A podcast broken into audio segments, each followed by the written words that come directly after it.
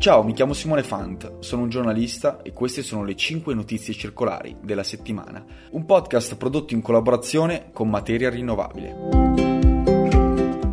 Apriamo la puntata di questa settimana con una notizia dall'Irlanda perché il Circular Economy Act è il primo atto legislativo a fornire una base legale per lo sviluppo di un'economia circolare anche in Irlanda. La normativa introduce una serie di interventi che incentiveranno per esempio il riutilizzo, verranno gradualmente eliminati una serie di prodotti monouso come per esempio i, i bicchieri usa e getta. Tra i suoi obiettivi c'è anche quello di rendere l'Irlanda uno dei primi paesi al mondo ad eliminare le tazzine da caffè monouso, di cui quasi mezzo milione vengono inviate in discarica o incenerite ogni giorno, per un totale di circa 200 milioni di tazzine all'anno.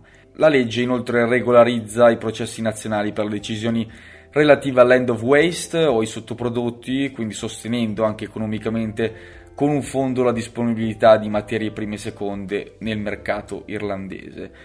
Un'altra azione significativa prevista dalla legge vedrà anche le autorità locali utilizzare telecamere a circuito chiuso per rilevare e prevenire il fenomeno delle discariche illegali che in Irlanda è piuttosto comune.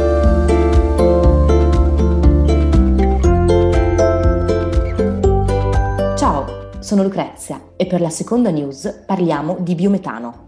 È infatti pronto a partire il primo progetto commerciale al mondo per distribuire biometano prodotto da scarti del legno. È frutto di una nuova partnership tra NextChem, società controllata di Mea Tecnimont per il settore della chimica verde, e la francese Storengy.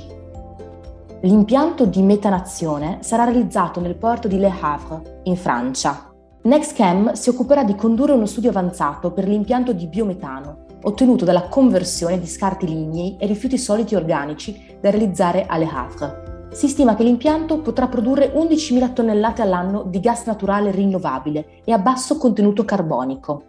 Una volta concluso lo studio di NextChem, la società francese commessa si occuperà della progettazione e fornitura del reattore chimico di metanazione. La tecnologia che verrà applicata è stata già sperimentata con successo presso un impianto pilota vicino a Lione. Passiamo alla terza notizia relativa ai critical raw materials. Al momento non ci sono raffinerie di litio in Europa, il che rende i produttori di batterie europei quasi totalmente dipendenti dalla Cina, eh, dove viene prodotto oltre il 90% del litio raffinato del mondo. E di questo se ne sono accorti anche gruppi di imprese, come per esempio l'International Lithium Association, che ha inviato una lettera alla Commissione europea esprimendo profonda preoccupazione sul fatto che la European Chemicals Agency potrebbe etichettare il litio come sostanza tossica.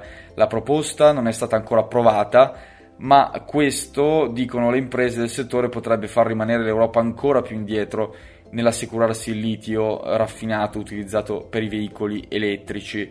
La richiesta di etichettare il carbonato di litio, l'idrossido e il cloruro come sostanze che possono danneggiare la fertilità è stata presentata alla Commissione europea all'inizio di quest'anno. Tutto questo nella settimana in cui Elon Musk ha invitato i grandi investitori a puntare sulla raffinazione del litio, definendola una miniera d'oro. Ricordiamo che per ora le aziende che producono litio raffinato sono quasi tutte eh, in Cina.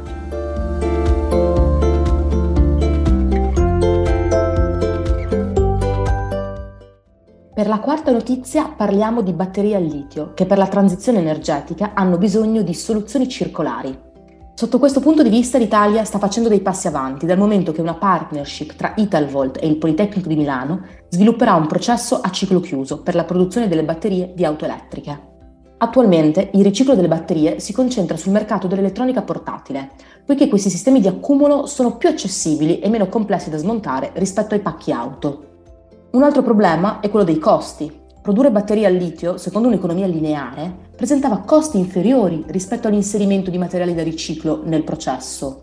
Ma con il progressivo aumento dei prezzi delle materie critiche, l'opzione circolare ha acquistato tutto un altro valore. Il Politecnico, attraverso il suo nuovo laboratorio, mapperà e identificherà le fonti di approvvigionamento di materie prime utilizzate per le future batterie al litio di Italvolt e analizzerà le possibilità di recupero di materiali dalle batterie.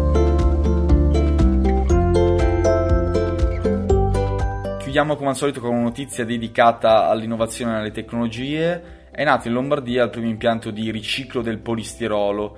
Eh, dal processo ne deriva un materiale molto simile per caratteristiche al legno.